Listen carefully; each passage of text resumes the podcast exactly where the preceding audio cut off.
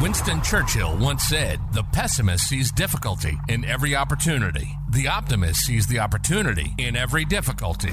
Get ready to be inspired.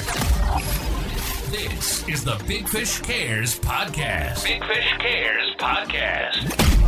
Whether it's business, life, financial, relationships, we're sharing stories and journeys to help inspire you to be optimistic and to take action. No matter the hurdle in life, you can do it, and we're here to help. Welcome to the Big Fish Cares podcast. And here's your host, Benny Fisher. Well, I am really excited about today's episode. I have a friend of mine that I've been following for a couple years on social media, and then we got to form a relationship in person over the last couple years. My buddy Bryan Bercik from Hemlock Homes is here today. Welcome to the show, Bryan. Thank you. Appreciate you having me. I uh, I like your story, man. You got a great story, and I, I want to dive right into that story. Um, give us a little bit about your background. Tell us where you grew up. Tell us how you became, all the way up to how you became the owner of uh, Hemlock Homes. Yeah. So I grew up in Finleyville, PA. Uh, it's a small town, but you know, gets kind of crazy there for sure. We're all kind of connected in that valley atmosphere. Uh, I graduated from Ringgold. Um, but yeah, it's uh, I've been in kind of that construction field world my entire life. So my dad was a landscaper. Um, I started working there when I was, you know, 12 years old. He made me start working like three days a week, and every time I get in trouble from school or suspended or something, I'd have to come work for free. So that's kind of how I got involved. that's how I got involved in that. Family never wants to pay the big dollars, do no, they? never do. You know, I. Uh, but it was looking back on it now. It was one of the greatest experiences. I'm glad I got to have. I got to work side by side with my dad and watch him grow his business at 30 percent every year for about 13 years. So Wow. yeah, it was a great education. Not knowing at the time, but now looking back, I'm like, I got to watch him, you know, move and shake and develop relationships. And, uh, you know, he's not a guy that's a big talker, but like, you know, he's very well respected in that industry. So it was, it's really cool to see like that legacy that he's left over there. And, uh, you know, again, when you start a business in the 80s, it's a lot different than starting a business in the 2000s. You know, we didn't have the internet and none of that stuff. So, uh, watching his evolution to become uh, one of the you know well, very well known landscaping companies was really cool. Uh, I take he takes a lot of pride in that. How'd you get into like building things? Did you, I mean, landscaping's a lot different than home building. Definitely. So tell me about that journey. Like, yeah. So 2000, I think thir- late 13. I think we we joined a mastermind. That was you know one of them coaching groups. I was like you know flip houses, get rich quick. You're gonna no money down, and you know. Um, Definitely, but I, I look back on it and I'm like, I think it was a great decision because it made me put my money where my mouth was and get real serious about it, and not, uh, you know, not just be like, eh, well, we're done talking, we're gonna do some action now. Um, joined that and bought like three houses right out the gate, and um, had no idea about construction, subs, hiring, no process, no system, no nothing. Lost my ass on the first one for sure. how much money did you lose? It was like 28 grand. Wow. That's a lot though. I mean, 28 grand's a lot, especially if you don't have like a big business, you know, trying to like absorb some of that. or- So painful. So painful. Were you married at the time? I was not. No. So it was just you. So you didn't have like a family and kids to have to worry about. So it was just you. It's a little bit easier to take those risks, right? Definitely. Yeah. Uh, bought it in like a C minus D plus neighborhood. You know, it was cheap entry level. You know, I, I What's a C minus D D plus neighborhood? like What it- Charleroi, okay. All right. What's like an A neighborhood? like Upper St. Clair. Okay. You know, Mount Lebanon. What's a B neighborhood? like South Park? All right. And and then like a C would be like Carroll Township, Finleyville. Yeah. Okay. Yeah, All right. for sure. Interesting. Yeah, so we kind of categorize it by that, like everyone in real estate, like what areas you're buying in A, B, Like home Cs. values, probably right. It goes by you know if it's a seventy-five thousand dollar home value, you know neighborhood, or if it's a five hundred thousand dollar neighborhood. Correct. Is that kind of basically the, the Yep. levels, right? Yep, It's just tiered. Um, Okay. Because the clients are different, obviously. You know, the expectations are different as you go up the ladder and you get into the different price points. But uh, started entry level. I, I bought like I, don't know, I bought like a row of houses in Clairton too. Like I don't, know, I don't even they don't do nothing. You still have them? I still do. Yeah. Yeah. So you, how many houses do you have? So you, you basically got into this mastermind. Did you do it with anybody else? I had a partner. Yeah. Okay, so you guys were like, all right, cool. We're gonna go to this, you know, probably what hotel conference room. Uh-huh. We're gonna like learn something. They're gonna try to sell us a package. Oh, they did. Did they? Oh, Did you guys buy it? Yeah, It was like 30, 30 grand. Thirty grand. Mm-hmm. Wow. So not only did you lose twenty eight grand on the first one, you spent thirty grand on the on the course or the class or or whatever it is. What do they give you for thirty grand? just like some online stuff and then it's you know they give you they, they do have some tools that they give you that i still use today like um you know rehab trackers and you know uh, trying to figure out budget sheets and automatic excel files but now looking back i'm like you could just build all that really easily Can you though? I mean, because like if you don't, but if you don't, now, if you had no idea But now you know though, yeah right? looking back i had no idea not even Yeah. not even a clue but like i said it's you know when you when you put your own skin in the game like it's real now oh i got to get this money back it's a little bit serious. oh it's real serious And then you go lose another twenty eight. Oh, ah, I got killed. Yeah. And then we bought one in Peters in an A neighborhood. And we did really well. We made about I don't know, close to like ninety grand. All right, so now you got your course money back. You got the first money, the money back that you lost. Now you're almost back to even. Yeah. One, then- then we then well, then we went down the city and thought I could take all my stuff. I thought I was the man. I thought I was flexing after I made that money. And then I went down the city and got destroyed. Destroyed. We lost like sixty. In like the city of Pittsburgh, with like some old house, like what Mount Washington or No, something. Mm-hmm. it was in Point Breeze. Point it was Breeze. like Point Breeze budding like Homewood. Home- Not like Point Breeze South. It was Point Breeze North. So when you cross Penn, I got a real lesson there. So uh, again, it's these are just things you know. When I, people talk to me, they'll be like, "Oh, you know, how did you do it? How did you figure this out?" I'm like, well, "I went down there and fell on my face." Is what happened. Yeah, lots of losses. Yeah, I remember Yeah. being I remember being down there at three o'clock in the morning painting and stuff. I had to get back up at seven a.m. You know to go to work with my dad. I go you know get down there till three, get home at four, get up at seven, go back to work, do it again because we were out of budget. You know we are self perform everything and. Um, it's a kind of a weird circle. So like we partnered with a guy who's now my project supervisor at Hemlock. So like it all's coming full circle back. Um, because if you can break bread with people and take a loss and you're still friends, that's real friendship. Yeah, that's true. What uh, what lessons did you learn as far as like the business side of things go? I know. It's ego. It's ego, man. Ego. Real estate is ego driven for sure. Like you know, you can. There's like imaginary highs and lows. So like you'll get your ass kicked, and then you'll all of a sudden forget about it when you hit that ninety thousand dollar hit. But again, like when you're in the beginning of like this journey, you're not understanding that you know you're you're self performing stuff, and you're not putting your time into the deal. So really, you're not you're not grossing. You're not netting ninety. You're grossing ninety, and you probably net I don't know 40, 45, 50 maybe. You know, if you're lucky. And then what do you do? Just do it again, and just keep trying to and repeat. keep trying to do it, right? Yeah. Was there a? Did you guys ever have a plan in those early days on like, oh, hey, I got to buy this many houses? Because you guys all had day jobs, right? Because Mm-hmm. you have to, right? The day jobs help you fund. Mm-hmm. Your long, because that was a long. These were long term plays that you guys thought at the Yeah. time, right? You guys weren't like f- just flipping them, were you? Or were you? We were you flipping fli- them. You flipping them. You were never Yeah. renting them, No, right? Okay. no. we we I bought a couple rentals, like I said, just a low entry level in Clairton because I could afford it. But like I was in the streets too, so like I was connected over there. But How long would it take you to like do a house back then, like to to make ninety grand or fifty grand, like five four months, you know, okay? and f- having tons of nightmares. and then that and there's a partner involved you got a partner right so it's like 50 50 Mm-hmm. So really that that if you made 50 grand it's really 25 grand for sure. and it's over four months Yeah, it's not nothing. right It's nothing. so it's like it's almost like i could just you know and your but your dad's not paying you he's not overpaying you so you can't Definitely not yeah overpaying so you're not No. yeah so it's not like yeah it's like a weird situation Barry.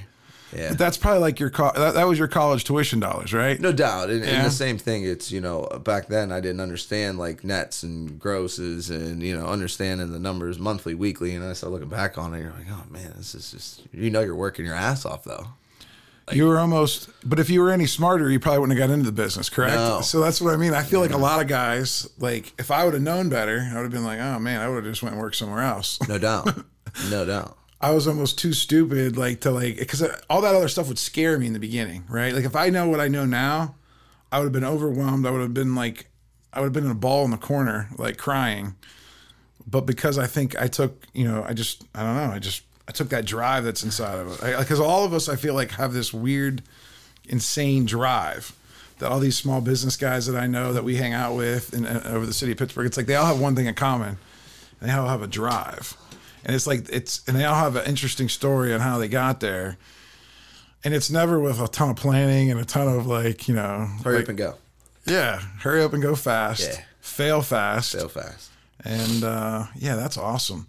So tell me, Hemlock Homes, like how did you, how did that come about? How did that come about? Like, So I got full time into real estate when I went to do acquisitions with Urban Capital. Um, so I went back to my dad. I was like, uh, I said, listen, I got, you know, I got to put my two weeks in. I didn't even know how to approach him. I've been working there for 15 years. really, 15 How many years. people at his company? There's At the time. yeah. So there's five, six laborers, and then I was a crew leader. So I ran the half the side of the business with him, you know. And I was like, but again, like I looked at it like my dad was 54, so I'm like, I got, I can't wait, man. I'm gonna be too old at this point. um, you know, my Gary Vee would never say that. I was like, I can't wait. I got to get out of here. But, uh, um, you know, so I, I took on a sales position over there, and you know, it was uh, one of the greatest learning opportunities in my life because I got to watch young young entrepreneurs um, kind of figure out their journey, and we I was able to see a company scale from about you know, I think it was six million or seven million or something like close to ten million in flipping houses, and I got to watch them do the EOS, and we did all these implemented things. And I started seeing business at a different level. I'm like, oh, this conversation is way different. This is not. We we got some plans here.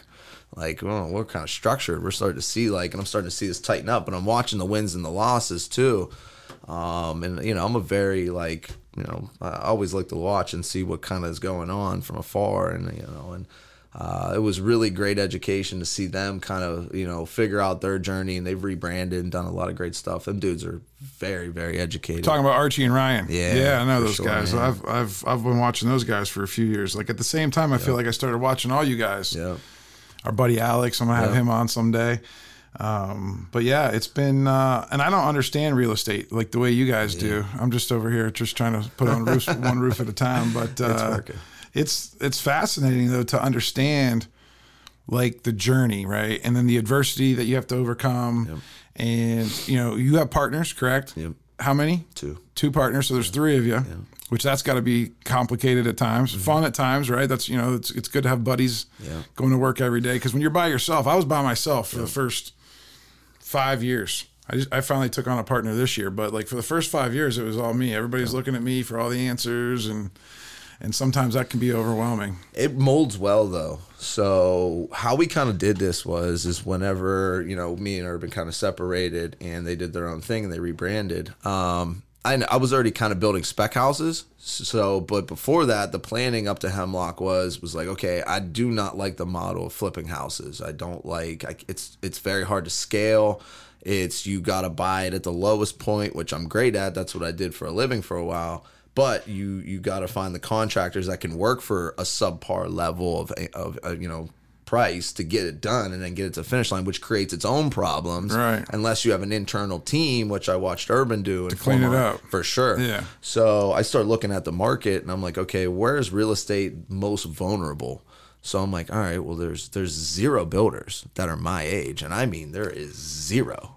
I mean, I'm the youngest dude that is building as many houses as we are now, but at the time we didn't think we were going to do this. So I'm like, all right, cool. Like, I'm man, building might be cool. And I know I'm like, building's scalable. So my one of my best friends from high school, John Cushy, who's an excavator, introduced me to his cousin Ryan, who was a builder for Heartland and SNA and all the big companies for about 22 years. He built down south, Alabama, Georgia, Texas, Carolinas, building 300, 400 unit multis. I'm like, damn, this dude knows his stuff. And he's 10 years my age. So I'm like, all right, this dude has the discipline and this guy has the education. And all right, cool. What can I bring to the table? How can I bring value? I'm like, all right, cool. So I learned all this stuff over at Urban. I'm like, all right, I'll bring the operations and I'll bring the money. So I'm like, we sat down at um, uh, a restaurant in South Park and uh, we sat at this booth. And for three months, we started formulating a plan like, okay, what are we going to do? Where are we going to target? What can we do? Finally, we decided to buy two lots in South Park because I lived there and I knew the area and I'd already done a bunch of flips there. The worst case scenario, moving. That's it. No doubt. No Sell doubt. your house, right? No doubt. Um, so we uh, we built. Um, so I went to you know Chris Masuka, which is absolutely my my, my mentor. He's man. like the big money guy, I right? Like dude. I've never met him, but I always hear if you need money, go to Chris. greatest human being on earth. Really? I love that guy. Wow. I love that guy from the bottom of my heart. All right. Um, but yeah, we went to him and because I went to all the other lenders and they're like, we don't fund new construction. It's not it's not tied to anything. There's dirt. Like we, we're not going to give you 500 grand to tied to dirt. I'm like, oh shit, what am I going to do? So you know, uh, I went to Chris and uh, I've done a couple million dollars in deals with Chris and paid it back. So I had a good relationship.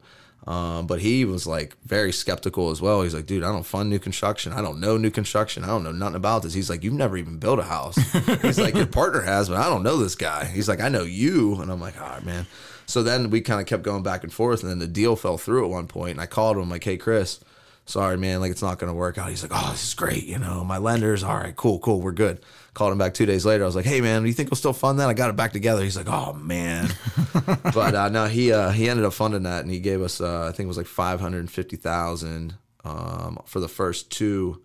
And I'll tell you what, man, I've never seen something so crazy in my life. Um, when you start to see construction on that kind of level like again i put a ton of faith in my partner like i don't even know you that well at this point we're just kind of figuring out our relationship and i'm putting my entire life on the line here you know because i'm i'm attached to all this debt and all this stuff Yeah, you because know, uh, you guys don't have a buyer, right? Like No, it's like you're no building. buyer. It's like you're building there, right? You're No just you're building a house. and i'm praying that his budget numbers are correct because i don't know nothing And I'm sure that Chris, I mean, as nice as guy Chris is, he doesn't loan money out at two, three, four percent, no right? no big money big money so, So you got to make it all work. oh dude And it's almost like you don't even necessarily have to make a ton of money probably on that first mm-hmm. one. You just want to get one under your belt so you can learn the process, right? Pay everybody back, make sure the cut new the new homeowner's happy. it, it's like anything else in real estate. When you first get into it, you're like, all right, I'm going to make a shitload of money real quick. And you're like, no, you're fucking not. It's not even close. Like, you're not even going to, you're going to work for it. You're going to earn it. But when I knew that this could win is when we got into framing. So when you start seeing these dudes framing a 2,700 square foot house and it goes in eight days, you're like, oh my God. Are they like Amish guys? Yeah. Yeah. we those- bring, yeah, we bring, yeah. we they bring got the bowl down- cuts. Yeah. Oh we, yeah. We bring them down from Middlefield, Ohio. there you go. Yeah, they're uh, we got some really good framing guys, but um, yeah, it's when you start seeing that, you're like, oh man, this really might be scalable. Holy shit, I've never seen anything like. My partner told me all about it, but I've never seen it. Um, but yeah, we got to the end and it went really well. It, it did. It, it was a very, it was a learning experience for me because I've never done it. It was a learning experience for Steve because he's never done it. Ryan, he's unemotional to it because he's built 300 houses or 200 houses, you know, and, and I'm like, oh, this is the craziest thing to me. Um, but we got we got taught a really really really big lesson in the end. Um, when we went to go sell them, the first question that everyone has when they walk through the door is is who's the builder? Well, at that time it was just like something something holdings, you know, and they're like, who the hell is BBSP Holdings? We don't know who they are. They're not Ryan Homes. Like Ryan Homes is brand. Yeah. You know, Nike and them. Did it look like a Ryan home? Yeah. So it looked like one of those just Yep. regular rectangle homes, Yep. two stories. You know, like you see like a whole allotment full of them, right? Yep. Is that what you call a spec home? Yeah, so yeah, Okay. we, we built two spec homes side by side, different colors, different variations, different floor plans. Because we- you just are taking some basic drawings and just Yep. making it because you don't want to get too crazy with it. No, right? because we didn't know the numbers, you know. So Right. like we're trying to like hopefully stay in budget, but we did. We did, we really did. We stayed in budget, and uh, it actually went really really well until the very end. We couldn't sell them because the people. so so yeah. So did, did you hire a real estate agent? You Yeah. try to. So you Yep. hire a real estate agent. Yep. You try to. You just list the house, listed both of them. and then the the question is who built it because everyone wants to know who built it and the reason i'm assuming they want to know is because they want to know what kind of quality is it like what can i see you know like and warranty. So it's like if something goes wrong, are these guys going to be there to fix this? We don't know these guys. It's a different thing. because in real estate usually once you close right like and like when i saw you in my house like there's no warrant you know what i mean like it's it's over right like you're responsible if the sewer breaks tomorrow right but with new homes it's massive. there's typically like a warranty process right It's huge. It's long. So tell so it's it's by law that we have to warranty that house bumper to bumper. But there's a difference now between maintenance and warranty. But uh, we can get into that later on. But um, it's one year, 365 days from move in, and or 365 days from built. And then it's two years behind the walls, and then 10 years structurally, which is floor systems, trusses, and foundation. I mean, you are holding a massive amount of liability especially when you do it on scale. Um, I mean, we talk about you, you think about Ryan Homes. I mean, they build like seven thousand homes a year. You know, so they're just holding insane amount of liability, and you're you're gonna have some duds. It's seven thousand houses a year. You know, where like the structure falls apart so three of them fell over the hill recently in Canonsburg. Nuh-uh. Yeah, like over the hill mm-hmm. But that was the that was the you know developer's fault. But there's a lot of stuff that goes into. But that's this. not badass seven thousand though. But their margin, you guys' margins have got to be a lot thinner, you know, in, in, in home building. So get back to the sales process on those first houses in South Park. How did you end up close? How, how like tell me the story. Like who who's the first customer? How'd they buy it? Well, did did you have to go in? Did did the real estate agent probably could only do so much, right? Did they have to get you involved? open house Like, over, after open house after open house. Did house. you have to get open involved and house. be A like the little bit. face? A little bit. Um, it taught me a real good lesson though about brand. So then after that, it was a big shift. But um, it's funny because the people that bought those houses, I'm really good friends with them now because I live in South Park, so that my kids go to school with them. So we actually go over there and hang out. And like, I mean, they love their houses. They're like our biggest advocates now. So Good. you start understanding like you know being the authority and, and the customer service side and you know taking care of the people that take care of you from the very beginning. You're starting to sound like the Big Fish Contracting Company now, Yeah. but with a lot more trades involved. So many, cow! so many, man. But uh, yeah, it's it, it's it really like the light bulb went off. I'm like, okay, it's branding. Like you know, it, it's it's really about branding and, and, and having that you know big brand that people can trust. So, So when you guys were sitting up drawing these plans up at the restaurant South Park, you, there was no ever talk of like, oh, we want it to be called Hemlock Homes, and we want to have a cool logo, and we want like we want a showroom, and we want people to come in and pick out selections. It's like we're just gonna build houses, kind of like on the like uh, like underground almost. And then just boom, we'll just have some agent sell them, and then it'll just and we'll just keep doing that. We don't need like all the retail, commercial, you know, marketing side of it, right? we we intended to build specs forever at that point. No pre-sold, no nothing, just specs. Um, we didn't because then you wouldn't need a showroom, you wouldn't need any of that. But it's it's a difference. So they're in the suburbs. People care. They want to know who the builder is. In the city, not so much. They don't really care. Like, but the, in the suburbs, like Peters and and them, they want to know who you are, and it's a big, big, big deal. Um, so that's yeah, that was you know Yeah, because it's like a, it's almost like a flex. Hey, I bought my home from Costa. No doubt. right? Like No Jeff doubt. Costa Oh, does yeah. the best, right? Oh, At I least mean- in this area, right? Yeah, I mean, he's the authority. Yeah, he's I been doing it for thirty years. I went in his office one time when I was looking at building a house, and it was I was like, wow, this is impressive. Just for a guy just like us that like you know just in the area, just to see his systems and processes that he has over there was uh, was impressive. And uh, I know that you're you you because I've seen you guys' uh, showroom, and I know you guys are moving, but uh, I could tell you're headed right down that path, which, Yeah, which is gonna which is gonna be awesome. it's so yeah, it was and it was weird because in between that we were building them houses, um, I found a, eight more lots in Moon, and we bought a few more up there, and Chris gave us another like five fifty. But uh, he just do that one at a time. Like, how's that working? we, work? we built all four same time. But f- with 550 grand, you can get at least enough started, and then you get because you got people, you got buyers for those ones, then, right? No, Nah, same thing. We spec them again. So I at one point owed Chris like one point two million, something like that. that's but all no big deal. Yeah, so he pulled, but it was cool because like he pulled me into my in his office and he's like, "Listen, guys, your interest is getting at like you know fifteen thousand a month. Like I just want to like I care about you. I don't want to drown you. I don't want to be the reason why you fail." I'm like, "Psh, "That's a lot of money," but uh, you Yeah. know, we were like, "Nah, we're, we're not gonna fail, man." But uh, it, it got tight, you know. And then that was the thing, you know, that really changed my mind on all this is is when you add the variable of the interest payment it takes the lo- the logical thinking out of you and makes it all emotional because you're like, I don't want to make this fifteen thousand dollar payment next month. Let's just sell these things, you know. Like I gotta get these things sold asap. We were lucky that we got a buyer though um, for the first one in Moon, which really helped us.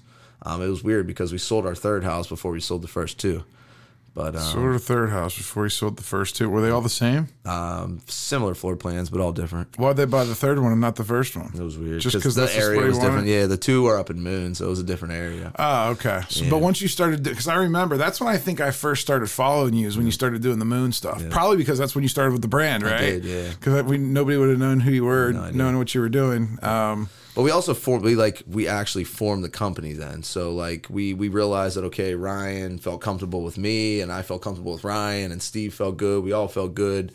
So I'm like, okay, let's officially make this a brand. And we're like, all right, well, cool. Like, how's this come about? And we're like going back and forth on names and all this stuff. And you know, that's not my specialty. I'm like, all right, let's just get going. Yeah, should have called me. I love that stuff. that's like my uh, Yeah. favorite part. Yeah, it's not my jam. At the all. brand and the uh, marketing and mm-hmm. like the That's like the fun part for me. Yeah, I'm like I'm straight operations. Yeah, no, I hear you. You like dealing with all the crews and, and, and you know making sure that they you know timelines get done and pushing them a little bit. You know that's and you probably learned that from your dad. Yeah. you know what I mean. And I bet you because your dad was you, did your dad grow up in Pittsburgh his whole life? Yeah. So I mean, like that's that Pittsburgh mentality I've been noticing since I've lived over here. That's where the work ethic comes from, which is which is really fascinating. So tell me about the home building process. Like I'm a customer. Um, let's talk about it from the ops side. Like, so what do you start with? You you, you get a lot, and then you and then I'm assuming you dig a basement.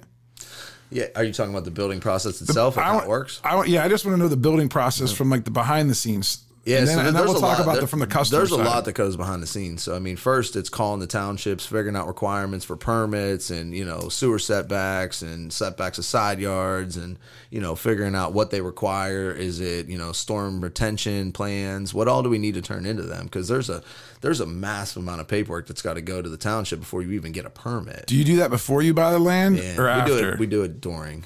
So like when you're when you're buying those plots of land up in Moon Township, you kind of already know like, oh, listen, like you know, of course this is not going to be a problem, right? City of Pittsburgh, I would assume, is always a problem, right? Huge problem.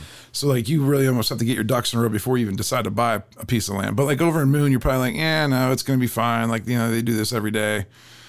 So then you get all that paperwork all done. You, you feel comfortable with the township. You guys are on the same page. How long does a process does that take? It can take. Uh, I mean, we got pretty bottlenecked recently, but um, typical process if you have everything together is about three weeks. Three weeks, and it's a lot of paperwork. I guess. That's a lot. So, are you a paperwork kind of guy? No. I didn't think so. No. So, tell me, your partners are? No. No. So, how did you guys fight through that? That was awful. We Did, you have not- to get help from anybody? I No, mean, Ryan. Ryan was pretty familiar with the process, but he's not. You know, it's it's again when you're wearing all those hats and he's building and dealing with subs, and I'm trying to do sales, and I'm trying to do this, I'm trying to do that, and we're all trying to just do a million different. no things. one wants to do the paperwork No, part, right? no, like, fill, I don't even like filling out the applications.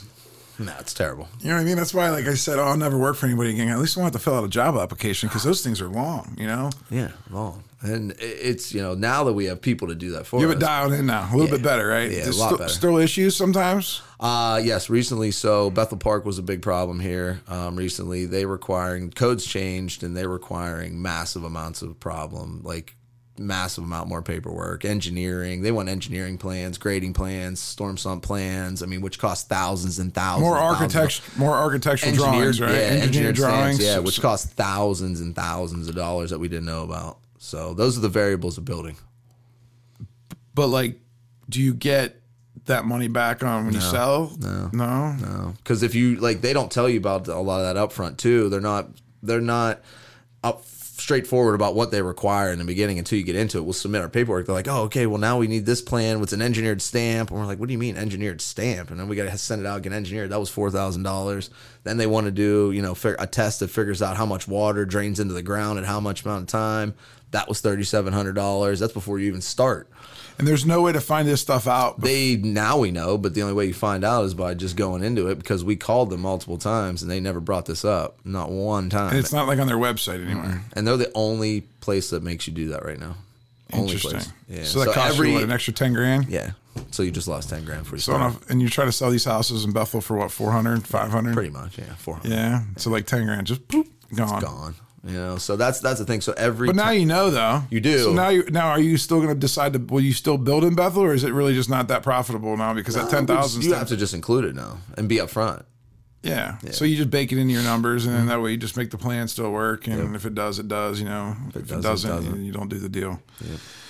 So you get all the permits, you get all the applications, all that stuff. You know, when is when do I get out there and start digging, man? Like, because I'm assuming that's the first thing you do, right? And You- people get people get very excited, obviously. Yeah, I'm excited oh, talking about yeah, it. Yeah, when you close, they're like, "All right, when we getting started? we getting started tomorrow." I'm like, "Well, Yeah. hold on now." like, where's my shovel? Can I Yeah, take the shovel yeah. with the Yeah, picture? You no know, ribbon doubt. cutting. You know? yeah, it is exciting. I mean, for sure. And that's the thing. I mean, we want people to be excited. You know, there's when you sell a product that's high dollar and it's like this, I mean, it's an emotional process. So, you know, we've understood that along the lines too. And, you know, big thing to you, we've talked is I've taken a lot of like your like customer service, customer service, customer service, customer service. I'm like, oh, Ben is so right. you know, so we've we focused on that a lot in 2021 on the customer service end too you know, obviously when you're doing, you know, we're building between now uh, 10 and 14 houses at a time. You, you have to be able to manage those clients. People and emotions are important, and I think the biggest thing that I've learned. I've been in customer service since I've been I don't know 16 years old. Um, if you have a great relationship with your client, because problems are always going to happen. We wouldn't be in business if there weren't problems. We're, we're problem solvers, right? Because customer has a problem, you know, in your business, like, hey, they want a brand new house. That's their problem. Like they want a house, you know. Mama wants a Mama wants a new house. Yeah. All right, and Daddy's going to go get her a house. You know what I mean? Like, and that's because ain't nobody know how to build their own house. No, not even close. I mean, and talking to you, it's like you know every house is completely different, their own set of challenges, right? I mean, you're all these moving pieces and parts, but a good client relationship, the better you have up front, there's more forgiveness and grace yep. through challenges and difficulties, and that's what I've learned. And as simple as what we do, we just tear roofs off, put new roofs on. Yep and there's a ton of challenges with customers you know yeah. you know some customers might care about one nail in their driveway well some other customers they might not even notice that nail but i still have to treat every single customer you know that way they give us a little bit of grace and we've been lucky enough and that all starts with hiring the right people we learned that through you know eos you know right people right seats but having those core values and i know we're sidetracking a little bit but let's get let's get back to the digging you, you yeah. start to dig the basement, right, or the yep. sewers, or like what? What do you? so it t- starts with the foundation hole. Okay. Um. So you know, the excavator comes out. He'll dig you a hole. It's usually a day, and then next thing you know, you got a giant hole in the ground. Um, right after that, it's what do they do with the dirt? Just put it, spread it out it everywhere else. We put it to the side, use it as backfill after we do the foundation, and then if we have anything left after that, it's topsoil at the end. How long does it take to dig out a basement? One day. Is it just one guy and one truck? Two guys. Two guys and two two machines. Mm-hmm and they just start digging. Mm. Did you ever get to play with one of those excavators or digging yep. machines? That's probably fun, That's huh? Fun. Yeah. Yeah, early on, I don't even leave the office now, but yeah, early on it was I was more hands on out in the field trying to learn the process. So that's a that's a separate subcontractor, right? Because yep. I mean, none, none of these home builders have their own people for a lot of this stuff, do they? Unless some do, but uh, we don't. So yeah, because you're not doing it. If you're a, if you're a small boutique builder, you do two houses a year. You might have machines and stuff like that, and you might do, and that's the business model. There's I know guys that do two houses a year, but they're four million dollar houses, and they'll do all of it themselves, and that's their business model. Um, for us, it's more about volume and, and, and trying to get it out there. But like the bigger guys, like Ryan. Oh, you ain't. They don't do nothing. It's they, not self. They're not selfing anything. They don't self anything. No. What about like Costa? Like, does he have no? Like those guys. So like even at that middle level, right? Um, Schumacher. You know, Schumacher's probably big though too now. They don't do. They're they're. That's my main competitor. I really? Yeah. So they were from, originally from Canton, Ohio. Did yep. you know that? Yeah. Yeah. So when I was a little kid, I would see those big mono houses. And I was dreaming to be like, what would it like to live in one of those houses, mom?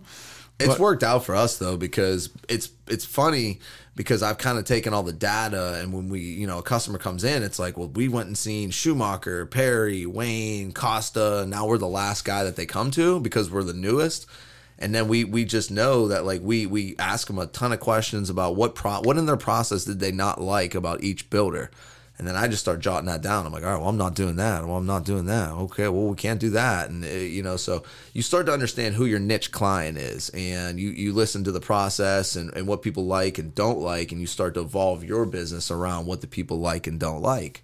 Um, and again, like you said, it comes down to core values because do your does your customer meet your core values? Because if you don't have the right customer, this thing's like a two year marriage. You will be very miserable for two years if the customer yeah. doesn't like me and I don't like them. Yeah, the first year you build it, and then the second year they live there, and any issues you got to come back for, correct. right? So correct. So after the hole's dug, um, footers and foundations. Footers and foundations. So the block guys come in. No block. No block. Walls. Poured walls. See, I'm learning. Yeah. So we uh, we is that, use, the, is that what everybody does? No. So Maronda does block, but it's a it's what's an, the difference between block and it's poured? an inferior product. So if you look at Pennsylvania as a whole, we all have block walls, but every house in Pittsburgh basically leaks water because block is porous. Water eventually goes through yeah. it, pops through, and comes down. So what we do is we bring in solid castings that go around uh, the foundation, and then we pour concrete all the way through it. So it's one continuous pour. There's no seam, no break lines. It's nine inches thick. There's rebar all through it. I mean, if you get water in this thing, it's you would have had to have a hell of a monsoon. So it's a better product. It's much more expensive than block. Uh, it's about double the price, I would say, but and it's way faster though. So we we look at it as like, you know, we want to sell a nice product, so we use the better things that go in it. Now, if you think about the production builders like Maronda, so they build 400, 500 houses a year in Pennsylvania. So if they save six thousand dollars a foundation times five hundred, you're you're printing money now. Yeah. You know, so but But it takes a lot longer. They have to have more manpower, right? it takes two weeks And usually. they have to find more, and they have to find more manpower. So Yeah. and that can be a struggle sometimes.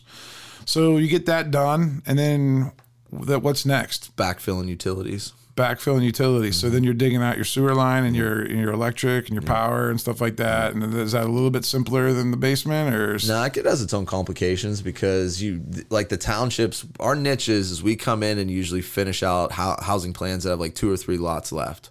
Well, that, the, you know the township's like, all right, well your water taps are here. I, I I know they are, but they're never there. So we gotta dig all around and find. So where's them. their drawings at? They're all, thought, they're all wrong, why don't? But they but they make you guys have drawings. and it costs us a ton of money.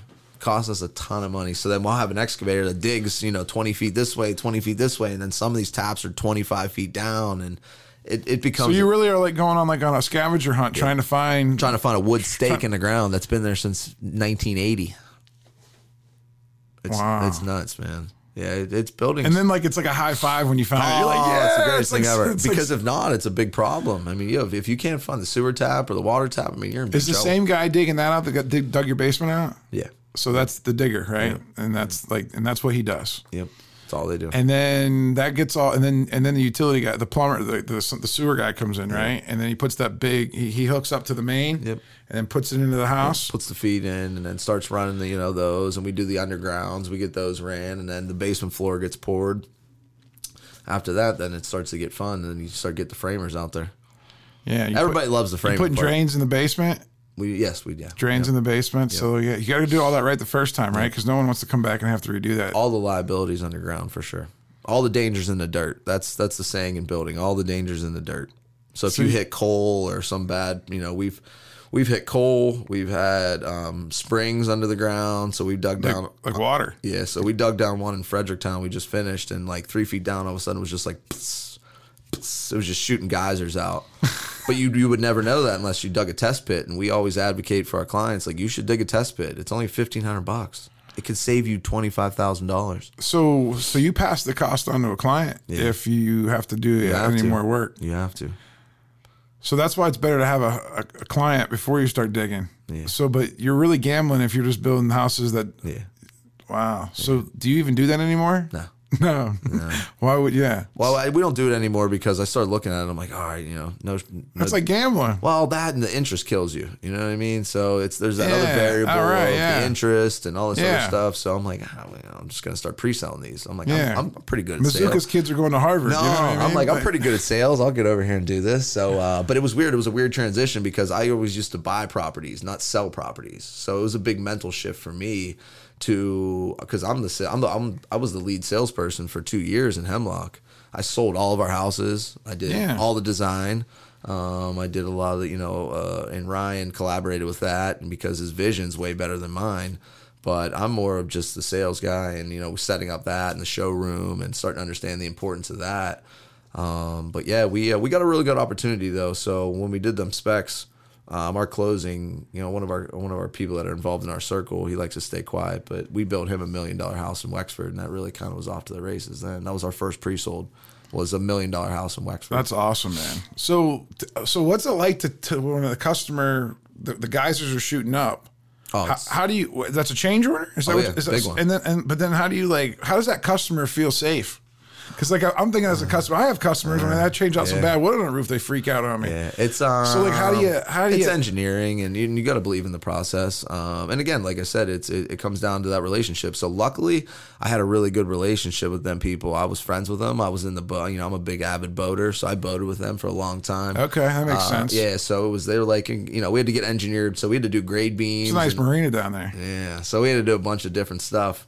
Um, and How much extra was that? Twenty six thousand And how much of a house is like? What, what's the total price of the house? five. Five. So that's a big chunk, man. Huge. And, and, here's the thing: and you don't not- see it; it's not you- tangible. Yeah, and you can't. I mean, the bank ain't going to give you any extra money for that, right? Once you once you close the the bank the bank Change has- orders are like out of your own pocket. Yep. So that's why we always tell people like, and there's a change order fee, and there's all these other things that we have in place. What happens if a customer can't afford it? Well, that's the thing. So Because like I mean, like twenty. Because I know a lot of people that buy houses that can't really afford it. No, no doubt. That's that's why you know that's been the biggest pain in my ass through like COVID because everyone who's outside a building and doesn't understand, and I'm talking to people about business, they're like, "You have to have the escalation clauses. You have to have them in there." I'm like, "Yeah, but what you don't understand is, is if I go back." To especially through COVID because we didn't ask for a dollar. Right. When lumber shot through the roof, I didn't ask for a dollar. I just ate that's how all. I am. Me too. I just ate all of Yeah, it. I'm not dealing with as much lumber No, but like, you know, so, but here's the thing a lot of builders were going back to the clients saying they need 40, 50 grand because the lumber went up. Well, guess what? Like you said, what if they don't have it? Most people don't. And then what? It's just a standstill. No, you're, you're going to court because you're contractually obligated to finish this, but, you know, are you going to finish it? So whenever the hemlock, whenever we got, like when COVID hit, was like we didn't know this was going to happen obviously we didn't know lumber was going to shoot 300% we didn't know any of this stuff but we already signed nine houses I'm like oh boy here we go so we made a decision though because we were you know we're we're super young and we care about our brand and we work super hard for that i don't want to ruin it by going Yeah. asking nine people to give us 50 grand Yeah. so No, we- I, I hear you, man. I got. We don't even use that much wood, but we would we would start, and the shingle prices went up way up, Oh, and I couldn't else. catch up. I couldn't pass the I couldn't pass the increases on fast enough, and I was always like ninety days behind on profit margin. It, it was challenging. very challenging So the basement's in, and then I'm assuming you start framing, right? You start you you lay it's everyone's favorite face Right. Well, that's the part where you can actually see it come come to reality, right? The, the basement's boring because nobody even understands the basement. Like I, I yeah, you could tell me that it's good, and I just have to trust you, right? Yeah. At least I could see the walls, and I can like you know, oh hey, my bedroom's gonna be Yeah, here. it, uh, How long does that process take? A couple weeks. about seven but yeah depending on the size of the house but our normal 2500 square foot houses you're talking like nine days Does and then you get all the lumber, like all the lumber just shows up at one at one time, like just like on a big semi truck, and then they just put it up, and like you know, if you took a two week vacation and came back, it'd be like, whoa, what the heck? that was when I realized in the very beginning that this business is scalable. I'm like, oh my god, there's 11 guys up there framing this thing. It's done in eight days. That's how I found out roofing was scalable when um, more Hispanic crew members were coming into the territory. Because back in the day, ten years ago, there was a bunch of us up there, yeah. and we don't work as fast because you know we're we're more Americanized and we want to go home at five o'clock, and you know it's come with a lot of baggage. yeah, we got a lot, a lot of baggage. You know, we got a lot of problems, a lot of personal problems. And uh, I watched these guys do a roof one time, and I was like, "Dang!" They were doing roofs in one day when it was taking my guys three days. We use Hispanic guys too. And I was like, yeah, you know, they whistle while they work. They all get along. They don't fight with each other. They don't walk off jobs. Like it's like a different culture. You know what I mean? It's the culture that we used to have back in the fifties, I assume. And uh, it's interesting stuff. So once the once the the wood goes up, is there any ever problems? Like, do, what what what's the biggest problems with framing? Um, like, It can get so we use again. It comes back to the products that you use. So we use engineered trusses. So we send out our we get a truss design from Salem Millwork. With these trusses are specifically designed for your house. They're not meant for any other house. They're not meant for all this stuff. They're specifically meant for your house. You could stick frame that stuff if you wanted, but the problem is they can twist. You can do all these things. Some guy could fall off. It's again when you're craning these things up there. It's a lot safer. It's a better product. faster. It's faster. Yeah. It's more expensive. yeah, but, but it's but it's worth it, right? But here's the thing. I mean, if you're where you can get into trouble is is if when you go through design, when you're designing a home with a person, they want to change it 17 times. So if somebody in the office makes a mistake and sends the wrong drawing to the carpenter, you will have the wrong house built. I mean, no doubt. And then you're going to have to go back and fix it in the field, which is way harder. And it's happened. Sounds like you've done that before. It's happened. well, how much of a mistake is that? What's that cost? You're talking probably 10 grand. ten grand to fix something like that. Customer, I doesn't- made- does the customer even know? No. no, you know because you like just start to build it and you're like, oh crap, tear that down. We got to rebuild it. or you'll have like a gable wrong or something like that. But now we we we have it pretty dialed in. But we do framing punch outs and checks and all this stuff now. We try and get ahead of the problems. But I remember my mom and dad built a house in 1991, and uh, and it was a split level, and there was two roofs, and they were supposed to, you know, one was supposed to go this, one was supposed to go front to back, and one, the other one was supposed to go side to side, right? So that, that way there were some differences, but they did it opposite. yeah, And my mom, yeah, and like, oh, they were my mom, my dad was very particular, and he was ticked. You know what I mean? Um, then they negotiated something because my parent, I think this is, I don't know if I have the story right, but back then, you know, my parents barely could afford to buy a new house, but at the time, you know, it was, it was worth it. But like, there was no extras. They actually were going to build a house without air conditioning because they just wanted a new house, and I don't know what they were thinking, but because of that air, they negotiated the air conditioning. Good move. Yeah, they negotiated the air conditioning because it would have probably cost that home builder five grand, ten grand, like back then to to flip it rack around. Right, it's already mm-hmm. done. Right, so that's easy to just stick in an air conditioning. Right, so like those are the types of things that happen in the home building process that people don't. Nobody ever markets that. The custom building side gets challenging. So it's managing selections and managing a lot of things because you come into our office, you pick everything all the way down to the handles, the knobs, I mean, every single thing of the house. And as you get into it, I mean, you got to really dial in details and, and all these things to make sure. And you have to have someone who's there to, you know, manage that selections process and then make sure now, like, we're moving my office administrator into a selections coordination role because selections is its own monster. Oh, yeah. You know, I can I could only imagine. it's insane, So after the especially after, with lead times. so after the house gets framed, what happens next? Roof. Uh, yeah, so the roof goes on. okay, Uh, I hope so because you want to keep everything dry. Yeah, we want to dry. So the, the goal is to essentially, you know, dry the house in where it's windows, doors, you know, all that roofs on, it's watertight, and then you get into mechanicals. What happens to the house? Because I've always wondered this. You build it, it rains for three or four days. There is no roof on, right? You know, if, like customers ever ask you, "Hey, man, my wood's getting wet. My wood's getting all the wet." ti- all the time. So how do you handle that? It's you know it's all pressure treated wood, so it's not a big deal. But we use again we use a really nice underlayment like you guys do, I'm sure, and you can let it sit out for a couple days and be fine. But I'm talking about even while you're framing it, all that wood Oh, gets yeah, wet. yeah. You know what I mean? Like it's it's it's listen, it is what it is. It all dries anyways. All right. I'm just curious because like I, I've always wondered, like your house is going to shrink. So when you build a house, your house is going to shrink between an inch to three inches anyway. So the concrete's going to dry out and the wood's going to dry out and the house is going to do this. It's going to start contracting, and then that's when you get the drywall pops and the cracks in the wall. I mean that that's kind of all typical. We do a we do 11 month punch out at that after you buy it to come and fix that, but But then once it's fixed, it's- usually not going to move anymore, right? it's pretty much done. So after the roof goes on, then what do you start with? Mechanicals. Mechanicals. So you're bringing in all your plumbing, your HVAC systems, your electrical. Yep. Is that it? Did I miss anything? No, it's a pretty quick phase. So it's HVAC. It goes HVAC, plumbing, and then the electrician. And those guys love it. New construction's got to be the best for them. They hate boom, going boom, ripping out walls. There's no walls to rip out. You just boom, boom, boom, boom, and it's just like it's all beautiful. And then you have, you have inspections during. What Mm-hmm. You is it? have you have so you have about eight inspections during the whole process. Every phase gets inspected. You have underground inspections. You have wall inspections. You have framing inspections. They usually pretty quick to get out there when you call them. Yeah, most most places. And you walk around. Not city of Pittsburgh, Someone though. from Hemlock just walks around with them to make sure they're not going to like. And you guys just solve any issues, anything that they want fixed. You kind of just ta deal with, and we do a lot of energy models too, because you have to have so in PA you have to have a certain efficiency level in your homes to keep the you know the energy in there. awesome.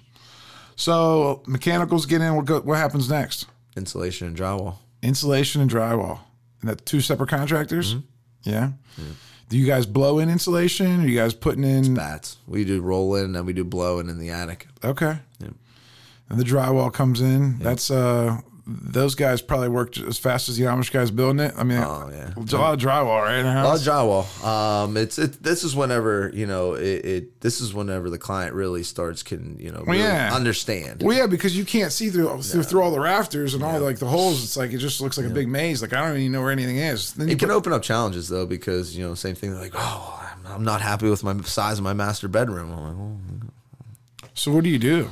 Because like that, you're right. Because that's a that's a lot of emotions, man. This is someone's house. oh, for sure. Listen, there's so many emotions in just a roof. I mean, I, I wouldn't believe it. Yeah, Like, I can't imagine. Like that's why I always tell people I don't do inside work. Like that's all we do. people are too picky. Yeah, people are super picky. So you just have to manage that the expectations and and you kind of almost set that up. That's why you probably triple ask. Hey, are you sure this is as big as you want your bedroom? I know you're trying to save some money, but like we found a lot of our customers, they really like a bigger bedroom. Mm-hmm. And you say it three or four times. You even have to get them to sign, "Hey, I picked a smaller bedroom." Like It's as you well. Yeah. you start scare them, then then they might not sell it. You might not sell anything though. Yeah, Yeah, you got to be careful on a lot of that stuff. Um, you know, we, we try and offer up like, hey, you know, we do these things, and you know, uh, there's a one at the mall. You shines this light down, and it basically has the floor plan on the ground. You can kind of feel the size of it.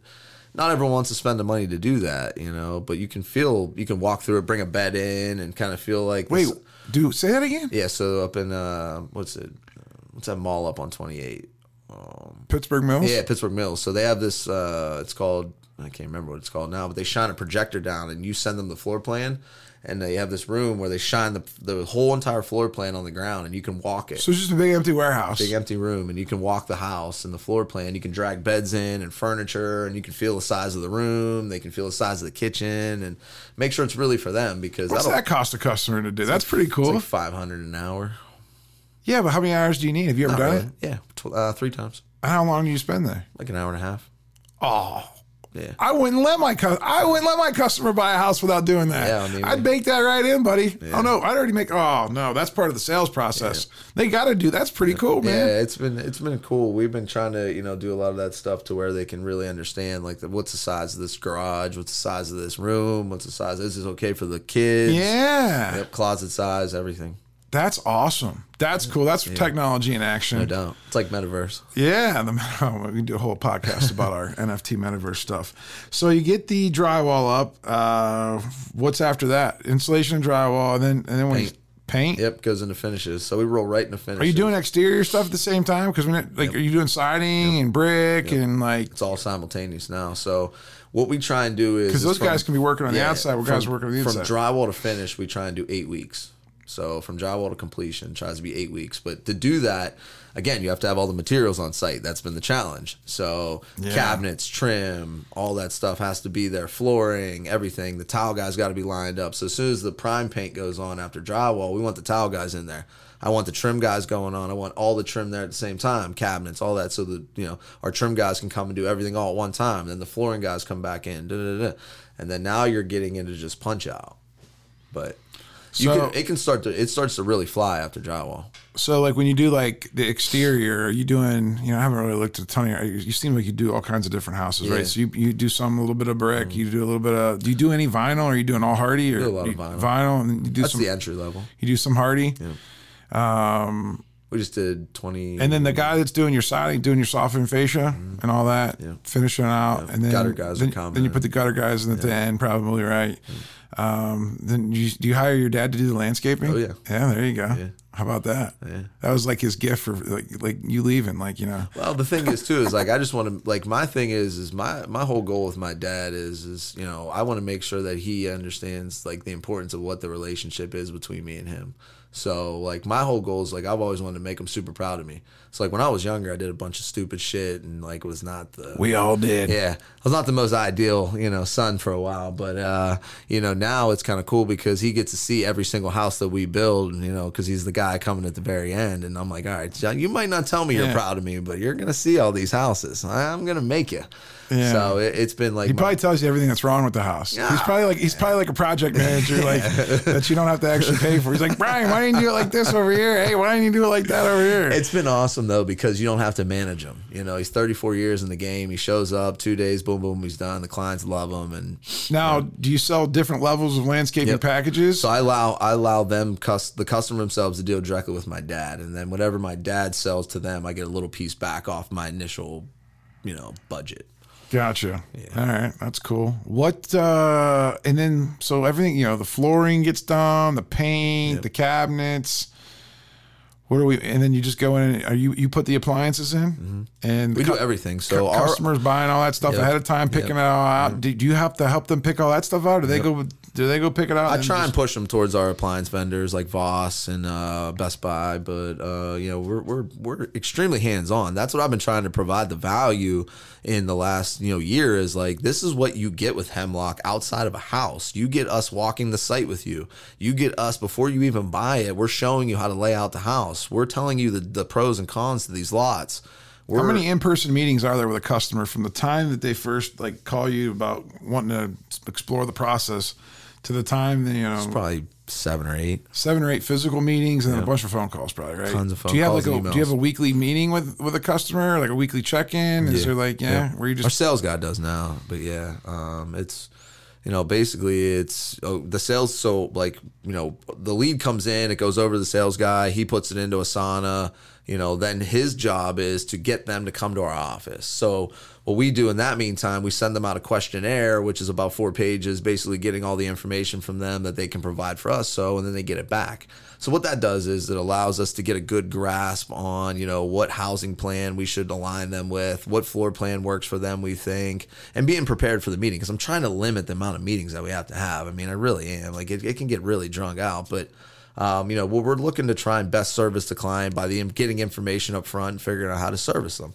So, and then his goal is to get him in the office. And then I kind of do the whole speed and we go through and show selections and we introduce the team and, you know, put a face to a name and, and really get that hands on vibe and let you know why we're different than Costa and Schumacher and Wayne and Perry. And, you know, those are basically all my competitors.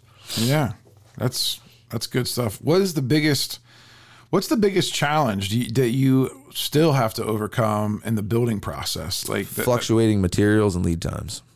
So the prices go up and prices go down. So let's just say like this: I sell a house, you know, January first. January first. I put flooring in in March. It might be two dollars a square foot more. I and the whole first floor is two thousand square feet, so I just lost four grand. There's so many variables. so when right you now. when they when they execute the contract, can you not just order everything on day day two and then like t- no, tell me why? Well, because you'd have to have a massive warehouse to store everything, and then two, you'd have to you to. can't have, buy it and have the people hold it. Uh-uh.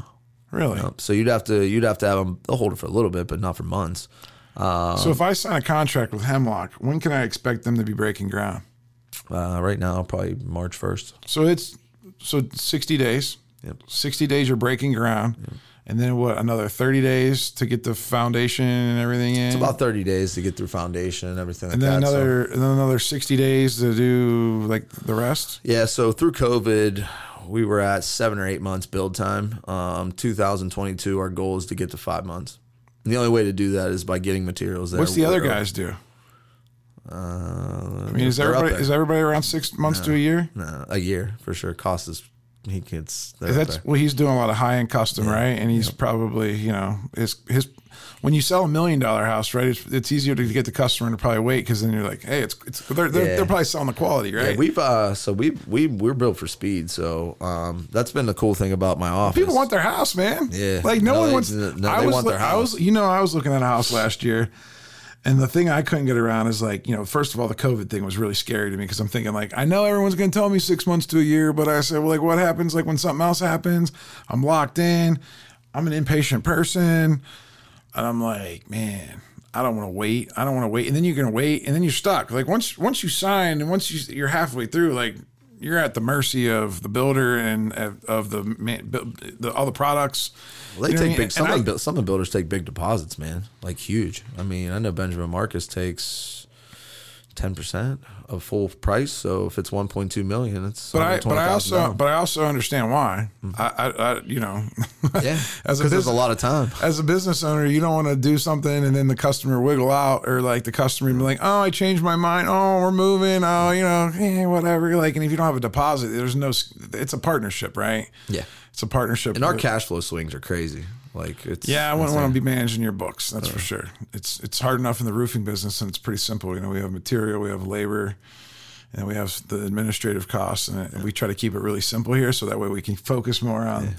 On delivering great customer service, but yeah, I couldn't imagine what it's like to manage the financials of a home building company. We could do a whole podcast on that, I'm yeah. sure. I've been that's been my big focus through 2021 is my main focus in 2022. So what's and I wanted to talk about that. What are your what's your vision for the future? What are your goals? Like what's what's what's like a, you know, we're in, we both like EOS. What's your 10-year goal? Uh 10-year goal is Hemlock. It's about 30 million. How many houses is that? Like about 60 50. houses, 50 houses? Mm-hmm. I want to stabilize at 50. 50 houses a year. Yep. Right. Three year goal is 25 million, then stabilize at 30 after that. Yeah. So we're shooting for 10 and a half million in 2022. We did just under 8 million in this year. That's awesome, man. And we have the remodeling company too, so that helps us cash flow wise. Yeah, and when I know we didn't get a chance to talk about that, that's what you're mainly doing: kitchens and baths. Do you, kitchens, are you doing yeah. additions or not? No, no, doing no additions. Uh, kitchens, baths, basements, uh, decks, and custom trim work. So anybody that wants to remodel their home and yep. wants it done right, it's a whole and, other division of our company. Yeah, so, uh, but it's it's it's it's but it's like half of like what the other company is, right? Because you still got to pick out all the finishes and Uh-huh. all the cool stuff, and it's fun. I'm sure it's a little bit of a different process because people are living there, and it's so that the Same emotions thing, can get customer a- service Yeah, cus- yeah, it's even more customer service when- when they're living there, and you get Dusty in the house. Um, what else are you passionate about? Like other than Hemlock Homes, you know, like what else are you into? Oh, boating, man. I'm a huge boater. I Yeah? love it. Um, I've been a wakeboarder for the last 13 years, man. I love the water. I see you on Facebook every once in a while doing some cool tricks and stuff like that. I'm like, Quad man, riding, all the outdoor stuff. Um, my, my kids got into it, so my daughters ride quads and stuff. So we have a great time. How old are your kids? Six and four. That's cool. How long you been married? Uh, just had just had eight years anniversary. That's cool. Yeah. Does she like being married to a businessman, an entrepreneur? Because that's a that's a tough grind. Oh, it's been tough.